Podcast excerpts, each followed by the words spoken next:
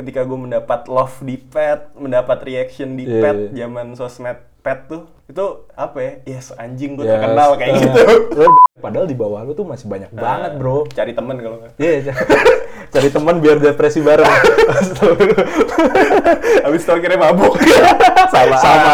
Kalau berdasarkan psikologi nih, Hmm. ini bukannya soto ini, Iya, tapi nggak ada di PPT. Ya, lo ikut seminar atau gimana? Enggak, cari di Google. Ntar lah nikah kayak dulu, apalagi gue cowok kan. Iya. Gue mau ngasih makan apa kalau nikah cepet Apa, anjir? cinta, Cinta. Goblok.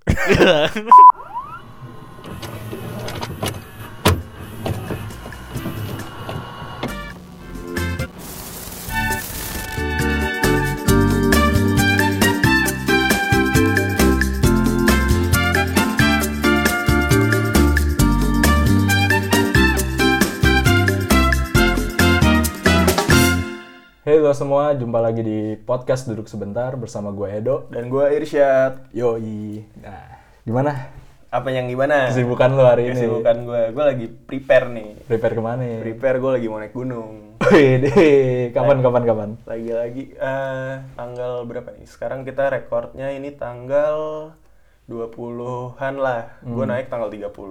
Hmm, Tanggal 30 Juli ke Semeru.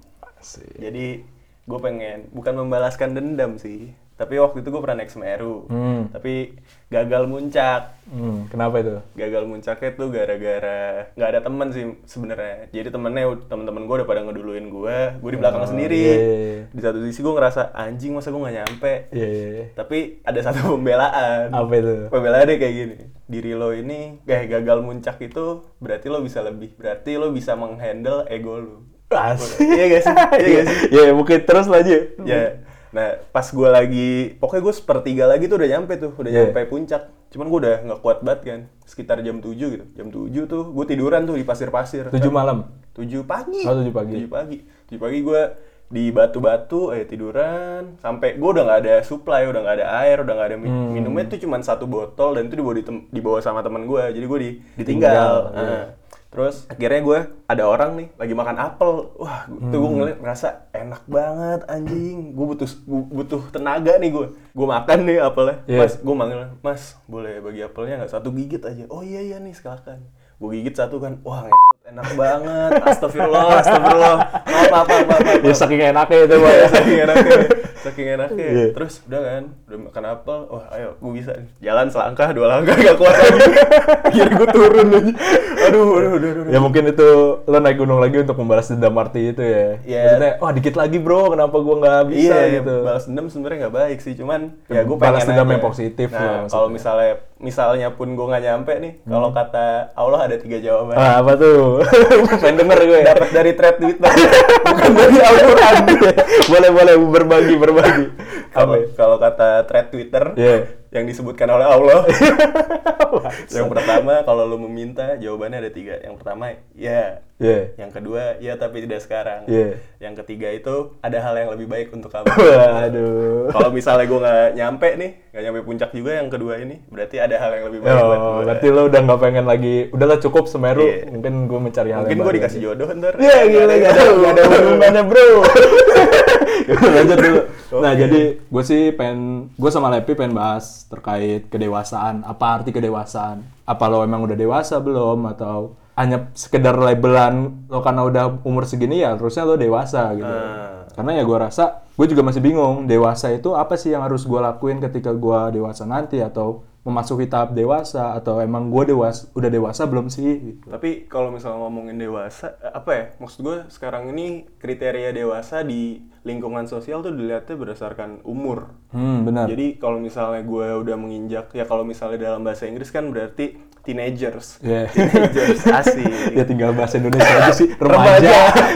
Gak, gak bisa. Oh, Misalnya iya. kalau Iya, teenagers iya, itu iya. kayak gini kan, berarti misalnya umur 12 sampai umur 19 Hmm, hmm. kan bahasa Inggrisnya kan ada teen-teennya semua. Iya, iya, berarti iya. kan teenagers. Iya, iya. Masih 19 tuh hitungannya masih remaja. Oh, iya, kalau iya. misalnya udah meng- menginjak umur 20 baru tuh disebut dewasa. Hmm. Cuman kan kalau di Indonesia kalian itu udah remaja kalau misalnya Udah punya KTP.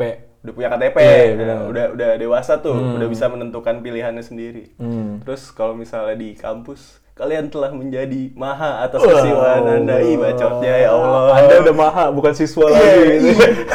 ya gitu-gitulah. Iya, iya, iya. Cuman ya gue merasa dewasa ini nggak bisa dinilai dengan berdasarkan umur. Hmm, setuju So- gue. Soalnya kan tadi yang gue bilang, ketika lo menginjak umur 20 terus lo dianggap dewasa itu hanya secara administratif. Hmm. Secara eh, di pemerintahan lah mungkin lo udah dianggap dewasa, lo bisa menentukan pilihan sendiri, tapi secara mentality, secara psikologis Hmm. yaitu merupakan perjalanan mentality spiritual yang Hmm. lo tempuh masing-masing. Iya bener-bener, bukan hanya sekedar jadi batasan usia, lo udah masuk Iya. ini, udah fix lo dewasa. Heeh, menurut gue sih kayak gitu. Berarti lo kurang setuju terkait dewasa itu dengan adanya label. Maksudnya kayak ya lo udah masuk dewasa nih, berarti lo label udah dewasa, tapi Ah. Iya. belum tentu sifat lo atau mental lo itu secara dewasa atau enggak. Jadi kalau menurut campaign-campaign disable the label lah. Ya Allah. Kayak gitu. Iya iya, Iya kan? Iya nggak sih? Iya, Iya nggak setuju, sih? setuju, Eh, setuju. bener. Soalnya gue kayak mikir gitu sih kayak gimana cara lo dewasa karena gue juga kemarin kan dengar dari YouTube-nya Us di Hmm. Froynion.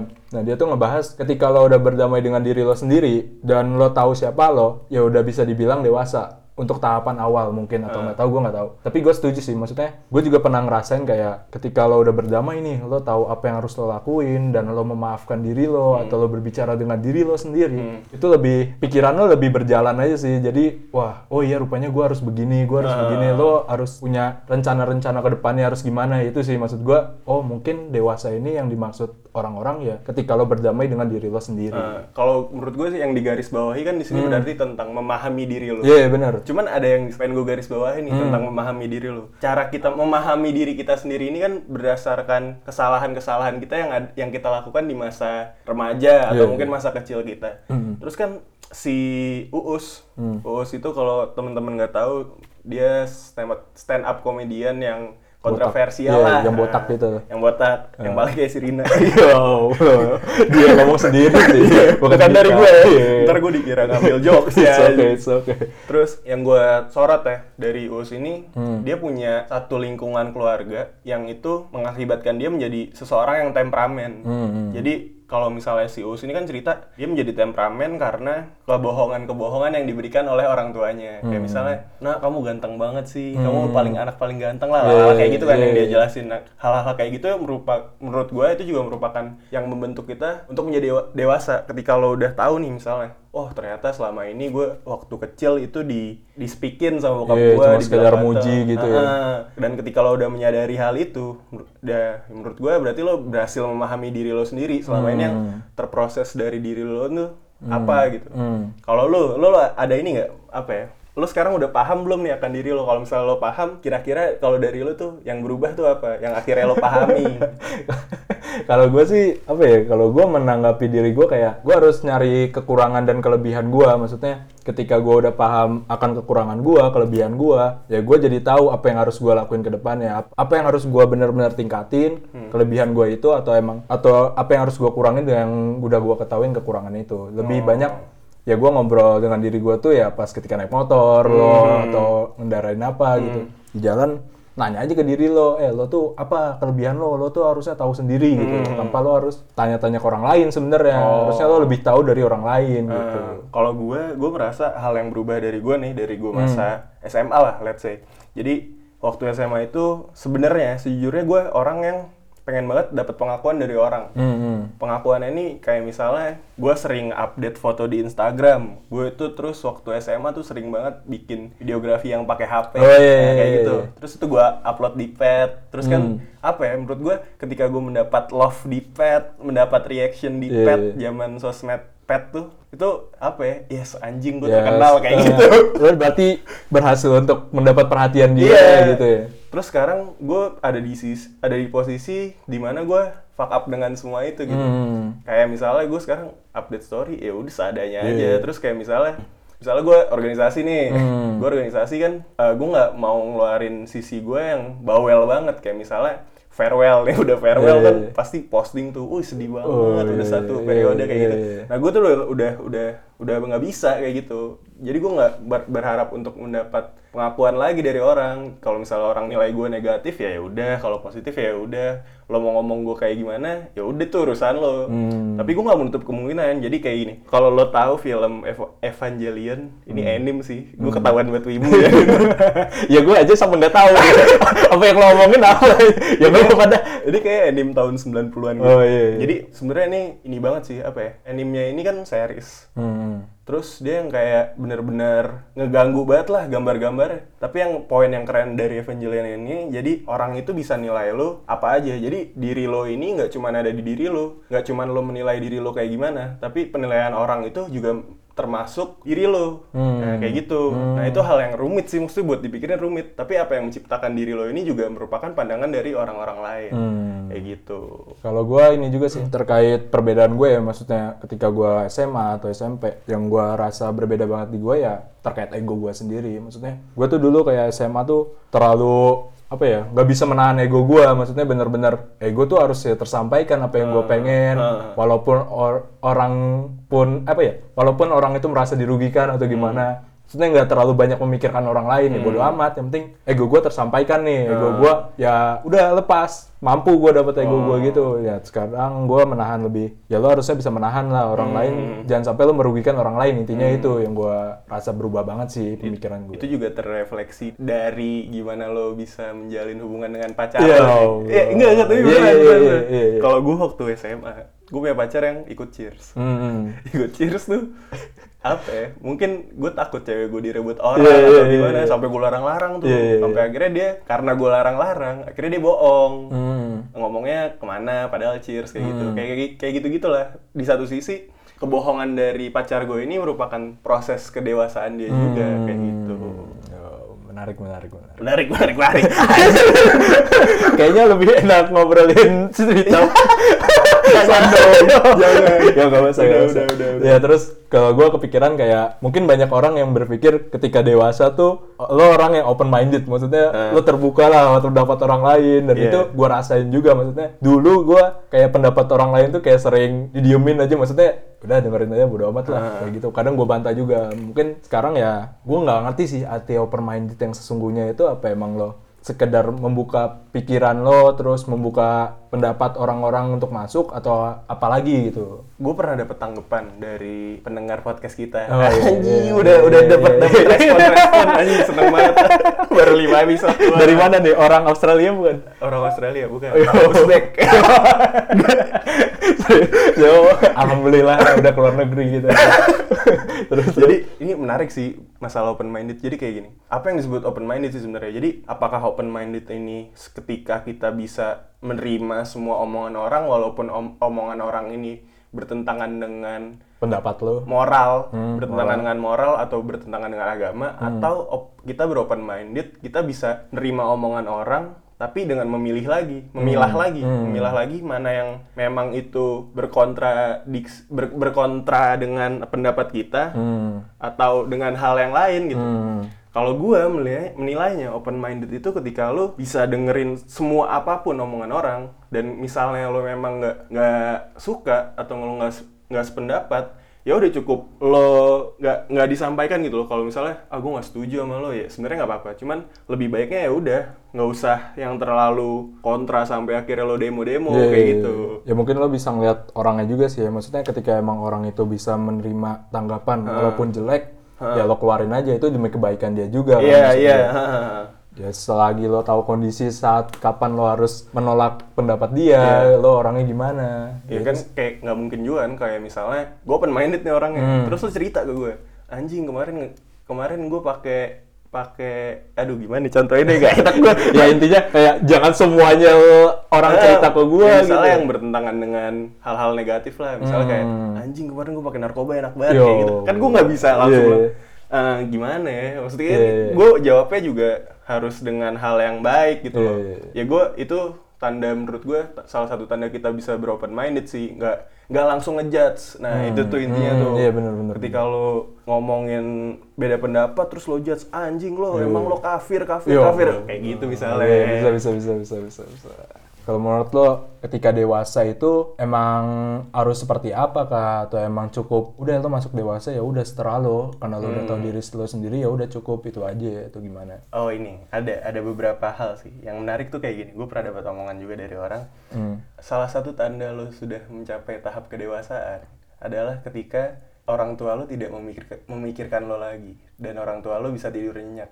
Oh iya iya. Ya, iya, jadi iya. ketika lo memang udah settle, lo udah udah nggak, maksud gue udah nggak menjadi tanggungan orang tua, orang tua tuh orang tua lo tuh bisa tidur nyenyak tanpa Hmm. mikirin lo besok harus sekolah kayak gimana, kayak lalala kayak gitu. Berarti tandanya lo udah dewasa. Oh jadinya intinya kayak lo tuh udah bisa menghidupkan diri lo sendiri Yes, tanpa itu maksud gue. tanpa ada hubungan lagi dengan orang tua. Iya, maksudnya, Maksudnya bukan, hubungan sih kayak ya orang tua udah cukup inilah Ah. gue udah bisa menghidupkan diri gue sendiri. Iya, gitu. kayak gitu. Bisa bertanggung jawab kepada orang lain atau ke diri lo sendiri Iya. gitu ya. Kalau lo apa tuh? Hmm, ya kalau gua pemikiran dewasa ini ya lo bisa memikirkan lo bisa memiliki rencana rencana-rencana ya jangka panjang ataupun jangka pendek. Maksudnya kayak besok nih lo harus ngapain nih? Lo udah tahu gitu dibandingkan benar-benar lo stuck. Aduh gua harus ngapain nih? Gua Iya. besok mau ngapain ya? Apa sekedar gua ngikut orang terus kayak nggak punya kemandirian aja gitu loh. Hah, jadi kalau itu sih menurut gue ya, ketika lo lulus SMA, pemikiran-pemikiran untuk memikirkan strategi masa depan tuh udah mulai harus dipikirkan. Hmm, bener, Soalnya bener, bener. mulai dari lo kuliah nih, kuliah nggak ada dosen nggak bakal ngam- nggak bak misalnya lo cabut-cabutan dosen nggak bakal ngingetin lo jadi semuanya udah urusan lo sendiri Iya tuh. udah milik lo pribadi ya Iya, maksudnya besok mau makan apa? Iya. Apalagi yang rantau, besok mau makan apa? Lo udah mikirin sendiri makan apaan ya? Mie lagi, mie lagi kayak gitu. ya lo kalau mau makan enak ya udah berarti hari ini gue milah besok gue baru makan enak Iya. Cuman tetep aja sih. Lalapan udah. di Malang bro apa-apa murah alhamdulillah Alhamdulillah. Alhamdulillah. alhamdulillah. ya tergantung lo sih lo bisa hedon bisa murah sih. Ya benar sih maksud gue gue setuju. Kayak menanggapi yang lo bertanggung jawab arti dari bertanggung jawab itu kan luas ya. Maksudnya bisa lo bertanggung jawab dengan diri lo sendiri apa bertanggung jawab dengan orang lain. Maksudnya dengan orang lain tuh ya lo udah berani eh udah tahu tindakan apa yang terhadap orang lain. Lo ketika terima ini ke orang lain ya lo harus berani bertanggung jawab itu. Menerima resiko apa yang udah lo lakukan lah intinya. Terus kalau menurut gue arti kedewasaan lagi nih ya lo tuh udah bisa melakukan apa yang harusnya lo lakuin tanpa harus mendengar pendapat orang lain. Bukan pendapat sih maksudnya ketika contoh kayak orang wah lo keren banget nih jadi lo harus bersikap keren. Ya udah cukup lo jadi diri lo aja nggak usah lo meng apa ya meng, Mengharapkan. mengharapkan kalau orang lain tuh bakal memikirkan lo tuh bakal lebih keren lagi keren-keren terus memi- apa ya berharap pujian-pujian terus. Jadi ya udah jalanin aja sesuai apa yang harusnya lo lakuin dan apa yang lo udah tahu gitu intinya. Iya, tapi menurut gue tuh juga jadi kayak hal yang nggak sehat buat mental lu. Hmm. Ketika misalnya lo selama ini dipandang dipandang oleh seseorang menjadi orang yang keren dari sisi apa pun lah misalnya. Hmm. Terus pada akhirnya lo ada di titik anjing gue harus harus bikin kekerenan apa Iya, lagi iya, kayak iya. gitu tuh. Ya jadi kayak intinya tuh lo harus ya cukup jujur aja. Iya, iya, iya. Cukup lo jadi apa ya jujur ke orang itu tanpa lo harus ngikutin kata orang. Wah gua harus ini nih. Padahal lo nggak suka untuk ngelakuin itu karena lo berharap pujian aja maksud gua. Udah lo jujur sama diri lo sendiri, jujur sama orang lain. Kalau gua tuh emang begini. Kalau emang ada yang memberikan apa, wah lo keren nih. Ya udah, ber- emang berarti lo lebih sukses. Wah gua padahal biasa aja lo nggak mengharapkan itu. Dan rupanya orang lain berpikiran kalau gua tuh keren kasarannya Ah, gitu. Sama ini do, satu titik dewasa itu ketika lo nggak mengharapkan, mungkin ya ketika lo lagi depres sedepres depresnya, Hmm. Lo nggak mengharapkan orang lain itu buat menceramahi lo. Hmm, gimana Tapi- tuh maksudnya? Jadi kalau misalnya lo ada di titik terendah kan biasanya pelarian lo ke hal-hal yang negatif nih, Iya, iya. entah itu alkohol lah, entah entah itu apa pun lah, lo you name it lah, Hmm. anjing, gue gue so Inggris banget sekarang Iya, ya iya. Allah. Malah geli sama diri sendiri. orang-orang gue anjing keren banget. Jadi kalau misalnya lo lagi ada di titik depres, depres lo yang benar-benar depresi banget, lo nggak mengharapkan sesuatu yang bentuknya motivational lecture atau mungkin mengharapkan motivasi dari teman-teman lo, Hmm. tapi lo harusnya bisa ngatasin diri lo sendiri. Misalnya dengan lo depresi lagi di titik rendah, lo lebih lo tahu nih ternyata banyak orang yang lebih susah dari gua nih, Hmm. atau mungkin gue eh, naik gunung lah atau apa. Karena ketika lo bisa menghilangkan hal-hal yang negatif itu, berarti lo ada di titik lo mengetahui diri lo. Ketika gue merasa depresi, gue sebenarnya gue harus ngapain ya? Refleksi diri kah? Tadi kayak misalnya lo penting sih ibaratnya jangan melihat sesuatu sesuatunya itu yang ada di atas lo. Tapi lo juga harus bisa ngeliat yang ada di bawah lo. Hmm, apa pun benar-benar. itu. Setuju, setuju gue. misalnya lo lagi ngerasa anjing skripsi nggak kelar kelar Iya, iya, lo iya. pikirin orang-orang yang do tuh Iya, berarti. iya, iya, bener-bener maksudnya jangan merasa diri lo paling apa ya paling paling merana. Iya iya maksudnya Iya karena lo lihat di atas doang, Iya. jadi lo merasa, aduh gue paling merana nih, gue paling sedih kayaknya di Ah. dunia ini. Padahal di bawah lo tuh masih banyak banget bro. cari temen kalau nggak Iya, cari teman biar depresi bareng. habis itu akhirnya mabuk sama sama aja dong ya maksudnya lo bisa mengendalikan lah mengontrol diri lo apa yang harus lo lakuin tanpa lo menyakiti diri lo mungkin kayak Nah. ya harusnya lo mengelarkan masalah itu tanpa lo harus menjauhkan malah menghindar Nah, gitu sama ini jangan dendam nah itu iya, tuh iya kayak lo tadi ke gunung kan Iya, kayak mantan. eh, biasanya gitu dong. iya iya iya. Mantan dendam-dendam. Iya, iya. Jangan jangan dendam-dendam lah. oh Yang penting Enggak, ini mantan yang dendam atau bukan yang bukan dendam? bukan, bukan. Oh. contoh. oh, contoh. Iya, iya, iya, iya. Iya, iya, iya. Jangan salah tangkap nih maksud gue. Oh, iya. Ya, ini bukan konteks mantan ya, pokoknya Hmm, dendam. iya, iya. Ketika memang ada orang salah sama lo, berarti kan lo harus bisa memaafkan nih. Hmm. Jangan semata-mata lo memaafkan tapi masih ngedumel. Iya. Ntar di belakang ngomongin, Iya, ngomongin. dari belakang. Hmm, iya, Allah. Kayak gitu-gitu. Iya, iya. Jadi anti perdendaman. Iya. Jadi kayak komtung TV. Bangsat. Gak mau gue kayak gitu. Iya, iya, iya. setuju sih gue maksudnya ya jangan sampai lo membalas ya walaupun orang itu mungkin udah menyakiti lo ya lo lebih baik minta maaf lah udahlah ya walaupun itu sulit sih ya bagi gue juga sulit sih Ada lagi nggak ya dewasa tuh? Ya yang paling penting sih itu. Jadi jangan sampai lo bisa tadi disable the label. hmm. Jangan sampai lo ngelihat orang ngelihat orang dewasa itu karena umurnya umurnya udah 20 tahun kamu harusnya sudah dewasa. Iya, lalalala. iya, iya. Biasanya nih dosen-dosen nih sotoy ya. Ya, Skip ya, ya, ya, ya. Ampun, ampun, ampun, ampun, saya pengen lulus cepat. Gitu Iya. maksudnya. Ya, kamu udah besar, udah gini. Kan biasanya banyak tuh omongan-omongan kayak gitu. Hmm. Cuman kan tadi, ya harusnya memang harus ada ini sih, taraf ukur lo harus bisa bersosialisasi dengan lingkungan, Hmm. harus lo udah bisa dewasa tuh. iya benar Mu- Tapi mungkin nggak menutup kemungkinan orang-orang yang masih kecil itu udah bisa dewasa. Hmm, Kayak benar. misalnya karena pengalaman hidupnya broken di Hmm. broken home gitu. Berarti kan ada di titik dia berpikirannya udah lebih jauh daripada itu. Hmm. Itu yang menyebabkan dia dewasa. Kayak gitu sih. Ya intinya sih kalau misalnya kita bicara tentang kedewasaan tadi, kalau berdasarkan psikologi nih, hmm. ini bukan soto ini, Iya, tapi ada di PPT. ya, lo ikut seminar atau gimana Enggak, cari di Google. iya iya iya Seenggaknya Iya, nggak apa-apa. Yang penting- yang penting ada value-nya ya, ada isinya ah. nih. Jadi eh, kalau berdasarkan psikologi itu kedewasaan itu bukan berdasarkan umur. Hmm. Tadi yang kayak kita jelasin. Tapi kedewasaan itu merupakan proses belajar dari pengalaman-pengalaman lo. Dan itu berdasarkan pengalaman-pengalaman baik yang baik maupun buruk. Hmm. Dengan lo memahami diri lo sendiri, dengan lo mengalami pengalaman-pengalaman lo yang baik atau buruk, di situ emosional lo akhirnya bisa bisa berkembang dari yang tadinya lo orang yang mungkin emosian jadi orang yang sabar Hmm. dari yang lo orangnya pendendam jadi pengikhlas ada nggak sih pengikhlas kayak gitu maksud gue. Iya. jadi itulah yang akhirnya bisa eh, menyebabkan bukan menyebabkan akhirnya itu taraf ukur kedewasaan tuh ada di situ. Hmm, ya sih, gue juga mau nambahin kayak udah cukup jujur sama diri lo sendiri aja, lo Iya. jangan sampai karena orang lain lagi untuk Ah. ngelakuin ini karena orang lain, karena orang lain. Udah cukup. Mukanya nggak usah banyak banyak lah. Iya, ini udah. biasanya dua aja udah. aktor-aktor politik kampus nih. Ya Allah, ya kalau lo mau jadi aktor ya nggak apa-apa, cuma Iya. kayak lo kayak pengen, aduh pengen sesuatu ini, ah gue muka dua lah ke dia, Iya. fuck man, maksud gue udah jujur-jujuran aja, lo emang begini orangnya, kalau emang ada orang yang nggak suka atas kejujuran lo ya mungkin emang itu bukan teman lo, maksudnya sekalian Iya. lo nyeleksi teman lo aja lah. Nah, mungkin nanti ada pembahasan juga sih tentang gimana cara lo bisa nyeleksi pertemanan-temanan lo. Iya, iya boleh, boleh, boleh, boleh. Ya, mungkin itulah ya. Ya, i. Langsung masuk ke sesi email.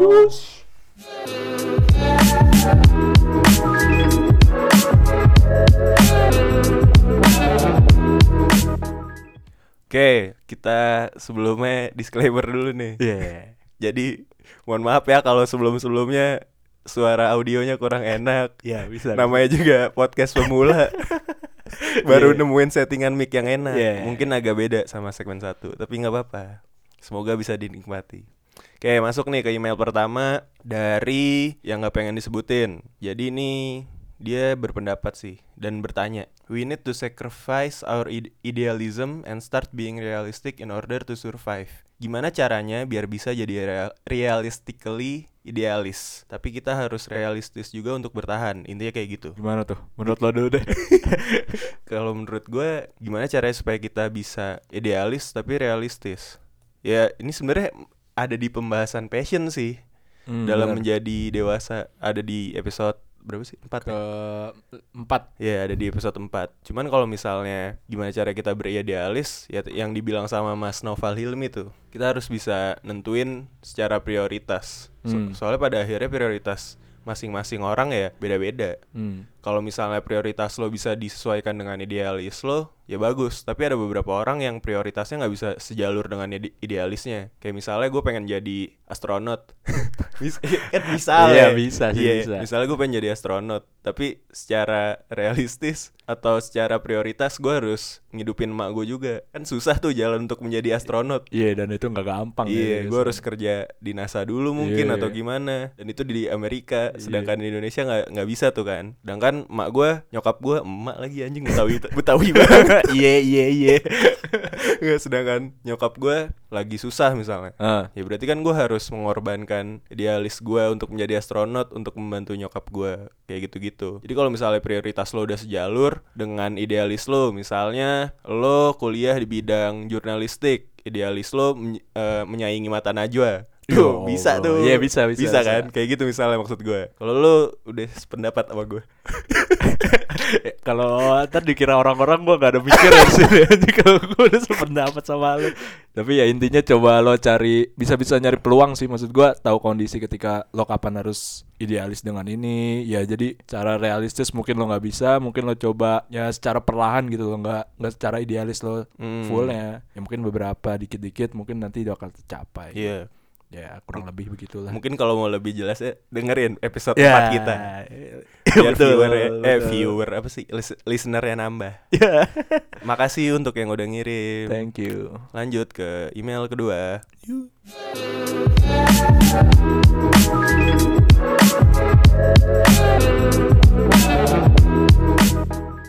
Ya, masuk ke email kedua dari Yasmin. Eh, pertamanya langsung, Hai Edo, Hai Irsad. Hai. Kenalin gue Yasmin.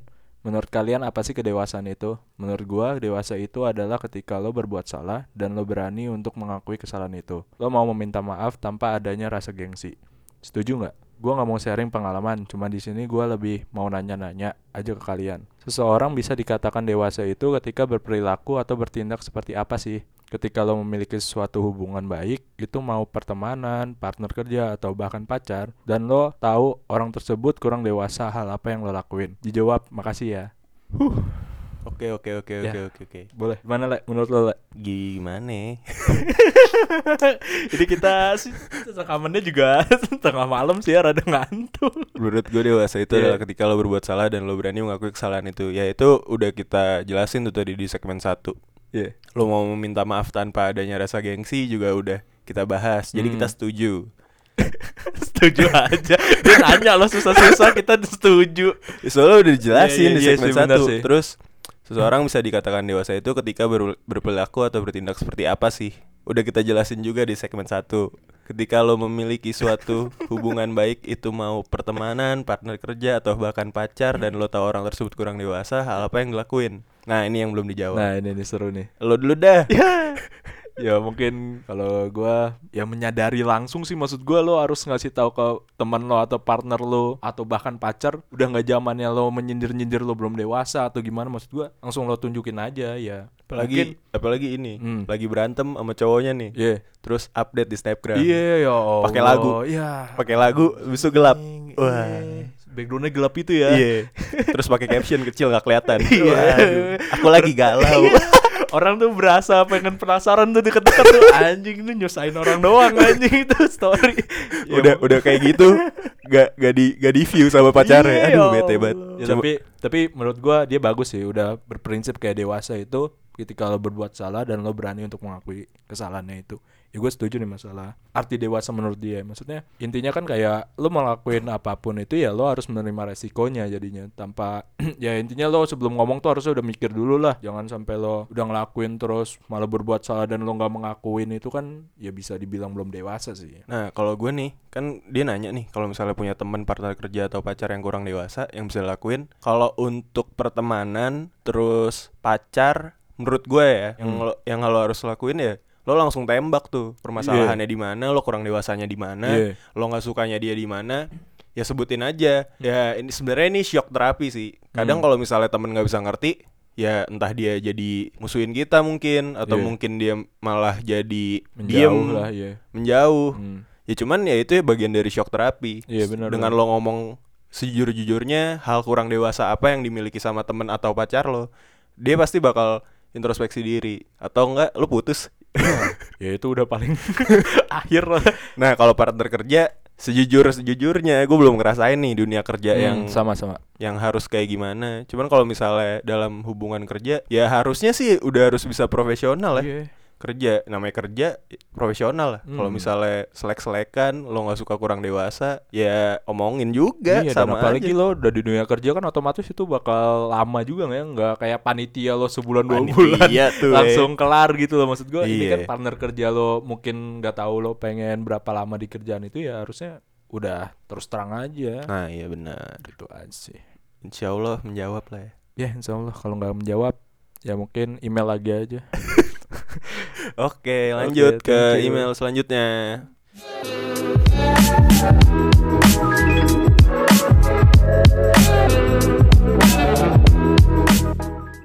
Next, email ketiga agak panjang nih. Gua yang baca Iya. batuk.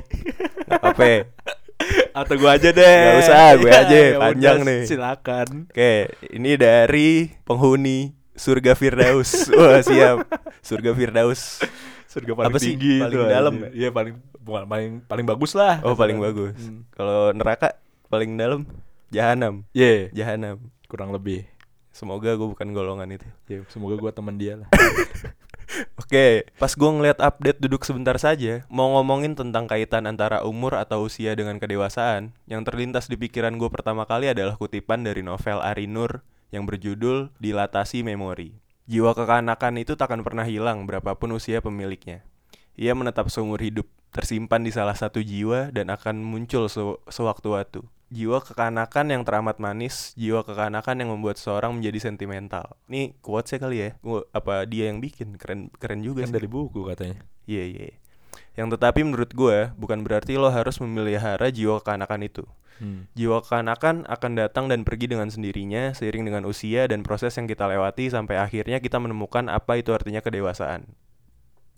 Di circle gue banyak bergaul dengan beragam usia, mulai dari mahasiswa sampai bapak-bapak. Di situ gue benar-benar menemukan arti tua itu pasti, tapi dewasa adalah pilihan anjay.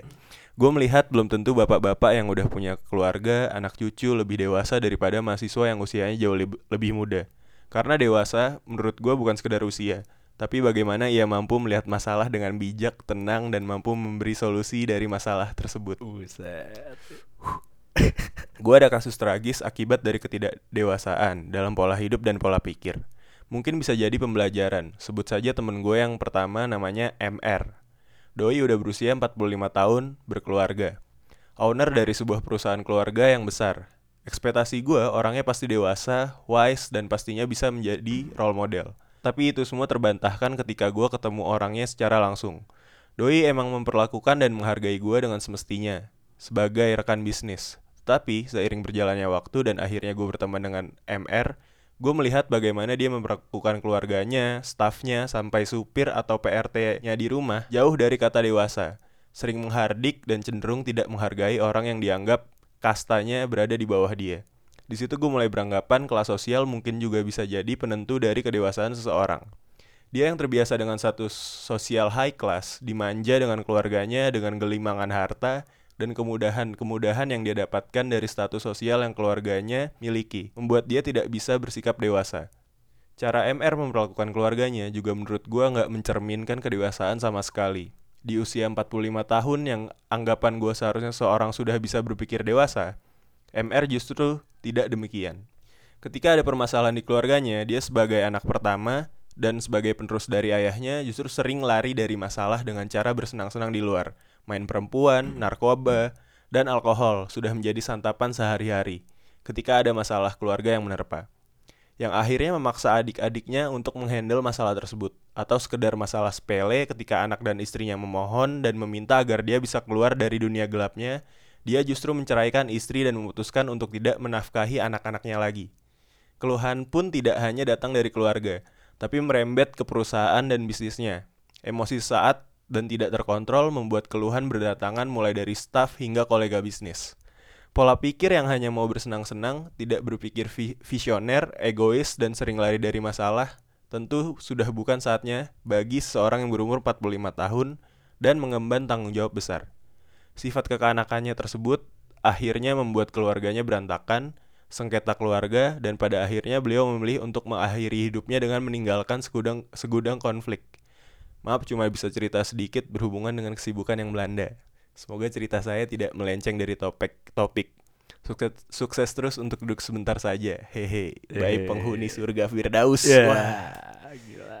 Wah, gue nggak ngerti ya. Mungkin circle lo emang keren banget nih bisa kenal sama partner bisnis yang Umur 45 lagi ya. Iya, maksud gue berarti kan di balik ya ini bukan menggeneral menggeneralisir mengeneral Meneneralisir. ya mengeneralisir Ya. se apa ya orang-orang kaya bukan berarti nggak semuanya dewasa Iya, cuman iya. kalau gua ngelihat dari cara sudut pandang dia yang berpikiran orang yang mungkin terlalu class. high dinyamankan Ah, dengan iya. privilege privilege dari keluarganya yang udah mungkin udah kaya Hmm. itu bisa membuat tidak dewasa di satu sisi gue bisa sepakat sih Hmm. soalnya banyak juga jadi ya bukan de- bukan gak dewasa mungkin jadi termanjakan ya dari kecil termanjakan ada ini itu sampai akhirnya pas udah gede untuk melakukan segala sesuatu yang mandiri itu jadi susah sulit Iya, sem- karena semuanya udah terpenuhi juga sih ya. Iya,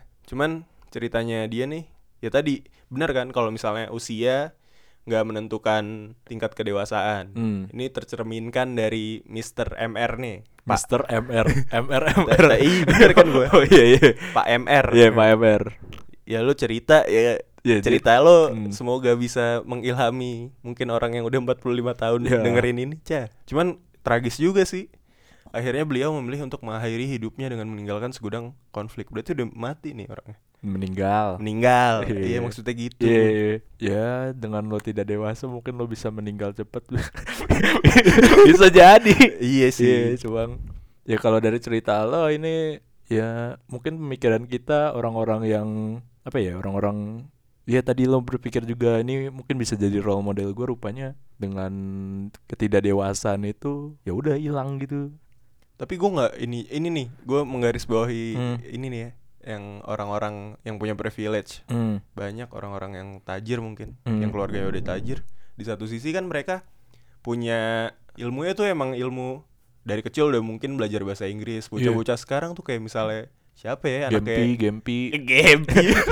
Sabiru. Iya, Sabiru. Enggak enggak kayak ini anaknya Nia Ramadhani kalau lo Oh tahu. iya, tahu. Itu kan bahasa Inggrisnya jago banget. Sekolahnya juga yang benar-benar sekolah bagus gitu. Ya, internasional ya. Nah itu balik lagi tuh ke parenting mungkin ya Gimana Hmm. cara keluarga yang udah tajir gitu nggak memanjakan anaknya Tapi untuk kalau untuk anaknya yang mau mendapatkan sesuatu Harus di nggak langsung dikasih gitu maksud gue Iya, Di satu dikasih. sisi Hmm. itu jadi proses pembelajaran juga untuk Iya. menjadi dewasa ya mungkin kan banyak juga orang tua sekarang tuh lo kalau mau sesuatu harus ranking satu dulu maksudnya bisa jadi pembelajaran juga gitu hidup Hmm. tuh mungkin jangan terlalu lo memanjakan anak lo juga gitu Hmm, soalnya itu juga sedikit banyak berpengaruh dalam proses kedewasaan. Hmm. Kalau misalnya lu dari kecil udah dimanjain, iya udah terpenuhi semua Nah, gitu Nanti pas lo ada di dunia nyata, di dunia maksud gua dunia yang lo udah bertemu sama teman-teman lo yang punya latar belakang yang berbeda, Hmm. terus lo pengen sesuatu misalnya lo pengen penentuan keputusannya lo pengen A nih, teman-teman lo pengennya B. terus lu nggak bisa nerima Hmm. lu pengennya A terus gara-gara lo kebiasaan untuk eh, selalu diiyakan Iya. untuk A terus akhirnya ya udah chaos malah Iya. konflik kayak gitu kan itu jadi hal yang tidak mendewasakan Ya jadi bom waktu lo juga gitu loh. Lama kelamaan lo bakal ya meledak. meledak meledak tuh Iya dah gitu ya dah. udah mungkin itu sih ya Udah sih. mau bacain ini dok Apa? beberapa question yang kita tanyakan kita tanggepin Boleh, boleh, kita boleh. tanggepin ya Iya. kita masuk ke segmen tanggapan nih Segmen oke tanggapan.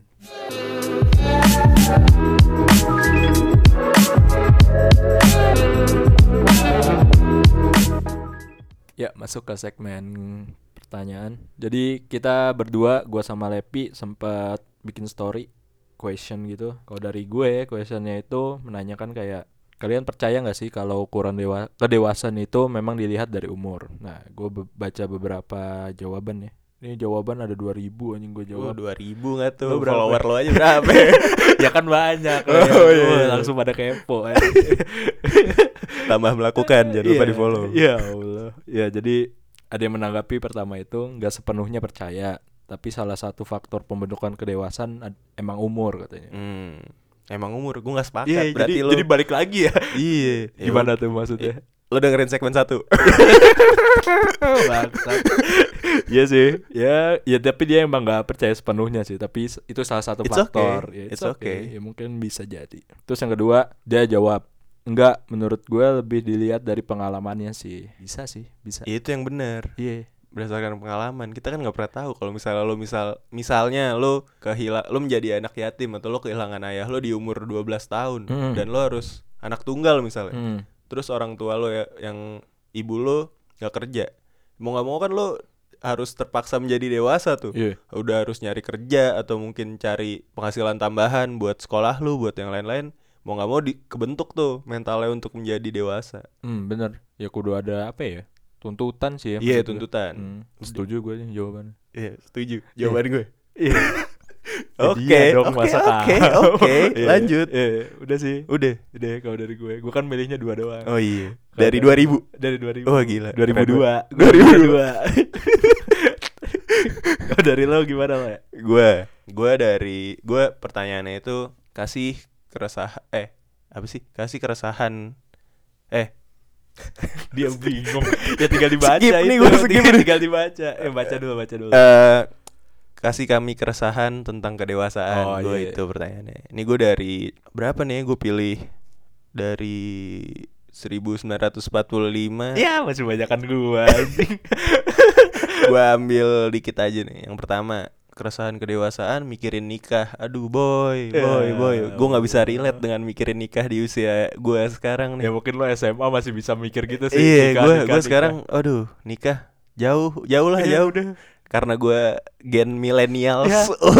ya mungkin beda sih. Mungkin orang tia orang tua dia minta nikah kan Ah, bisa iya jadi. bisa jadi. cuman kalau gue ngerasanya ya ntar lah nikah kayak dulu. Apalagi gue cowok kan. Iya. gue mau ngasih makan apa kalau nikah? Cepet Apa, anjir. cinta, cinta. Ya, goblok. Canda Eh, canda. canda bro. Oke yang kedua pertemanan jadi sempit.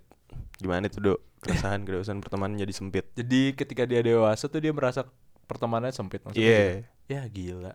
Ya udah lu sekalian nyeleksi teman lu anjing ngapain banyak banyak juga? Iya. Nih gue ada quotes apa ya? dari Irsyad. Iya. Ya Ya, lo sendiri yang ngomong.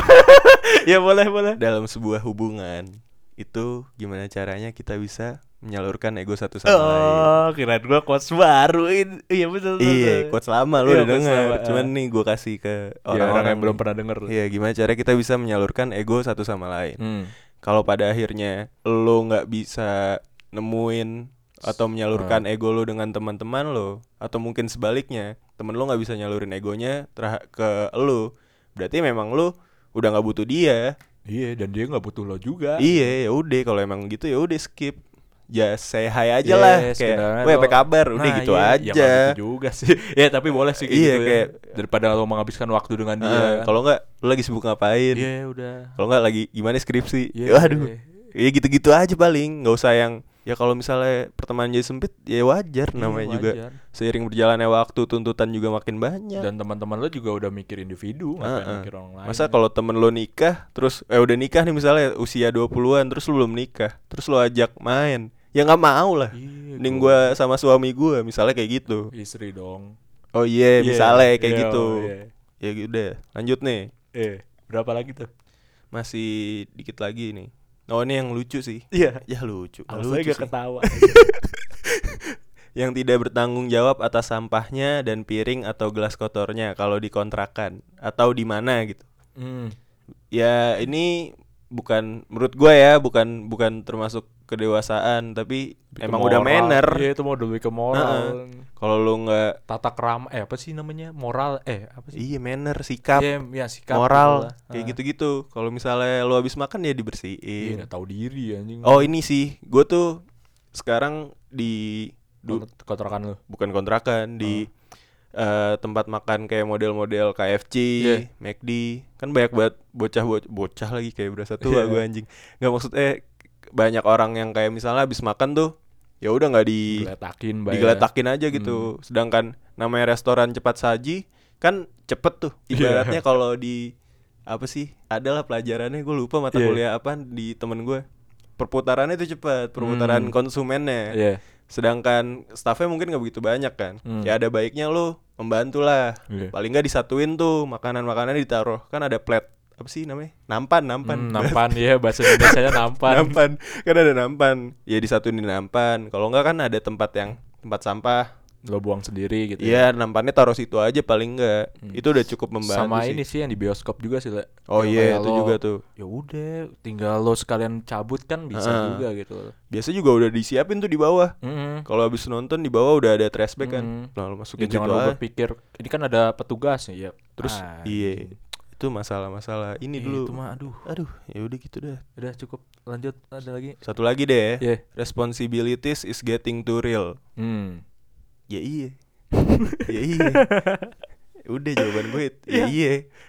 Kalau gue anaknya Bakri, ya baru tuh gue gak punya tanggung jawab yang berat-berat Iya, banget. Bener. Paling nerusin TV One, Iya. kayak gitu-gitu doang. Kalau misalnya, kalau misalnya ya namanya dia udah umur 20-an lah ya, Iya. 20-an ke atas ya pasti banyak tanggung jawab lah. Pastilah. Ya Mau udah. tanggung jawab pribadi lo ke orang lain juga ada. Mau gue jelasin gimana lagi? Ya jawabannya yes. Yes. Yes. Yes. Oh iya. terakhir nih, terakhir. Apa ya? Mengenal diri sendiri, passion, dan waktu yang terus berjalan. Jawaban gue lo dengerin episode 4 Udah itu aja Kayaknya banyak yang belum denger ya. Iya. Jadi nanya lagi. Nih kita jelasin nih Iya, ya kasih tahu Satu dah. episode Iya, kasih Episode tahu. pertama itu tentang pertongkrongan Hmm. Kedua apa dok? Ya monyet. kedua, kedua itu tentang orang tua. Kedua tuh tentang orang tua Ketiga Eh betul gak sih? Salah Baca lah anjing. Lupa. Aduh lupa lagi Ah ya Ya. Gini udah rekaman terlalu banyak Iya, episode enggak ini james sih lagi. Kantuk banget gua anjing. Aduh Ntar lu Ya pertama itu untukmu tongkronganmu dan untukku tongkronganku itu terkait pertongkrongan. Terus yang kedua ini tentang Susuk goblok bentar, bentar. Oh iya, toleransi. Ulang ulang ulang ulang Iya. Episode 1 itu tentang tongkrongan Hmm, Kedua apa dok? tentang toleransi. Ketiga tentang kasih sayang orang tua Ya ini parah nih, lo harus denger nih. Iya Kalau lo emang gak pengen dengerin episode lain, dengerin yang ini nggak apa-apa dah. Sedih Sedih, Sedih asli. asli Keempat itu eh, Passion Passion. Dengan narasumber Naufal Hilmi Yoi. Jagger Jagger IFL Ya. Tuh, Pasti tahu semua tuh Terus kelima Sesuatu di kota Malang Ya, parah. Apa sih sesuatu di kota Malang kan deh? Iya, sesuatu di Malang. Sesuatu di Iya, Malang sih. Plesetan sesuatu di Jogja Ya, gitu. Yang bikin judul Edo bukan Oh, gua Bukan gua juga sih. Ada lah nanti. Oke, Oh, dan- episode ke-6 ini nih lagi record. Iya, judulnya. Judulnya ditunggu aja. Iya, nggak tahu sih. ya udah mungkin itu ya buat Hmm. tentang kedewasaan. Oh iya iya, gue mau nambahin kalau misalnya lo udah pernah denger juga episode yang sebelumnya, boleh sih maksudnya kesan pesan kasih tahu ke kita gitu Ah. lewat email Apa mungkin mic-nya nggak enak yang kemarin-kemarin? ya gila Yang udah- ini baru enak. udah enak bro ini Udah bro. enak nih. Wah, apa sih box to box? Box to box, lewat lah. box to box enggak enggak enggak gue enggak gue masih berharap pengen dipanggil jauh banget, enggak jauh. enggak enggak enggak bercanda Ya, bercanda. pokoknya kita mau ngejar 100 episode lah ya. Iya, kita mah punya udah mau nggak gua- mau sebagaimana kita aja lah. Kita mau- Iya. mau dengerin silakan, nggak dengerin ya harus dengerin gitu. Iya. Ya udah, cukup sekian. thank you, Dok. Thank you juga Lepi. Bye. Bye. Cause I ripped my pants. When Big Larry came round just to put him down, SpongeBob turned into a clown. And no girl ever wants to dance with a fool who went and ripped his pants. Now I learned a lesson I won't soon forget. So listen and you won't regret. Be true to yourself.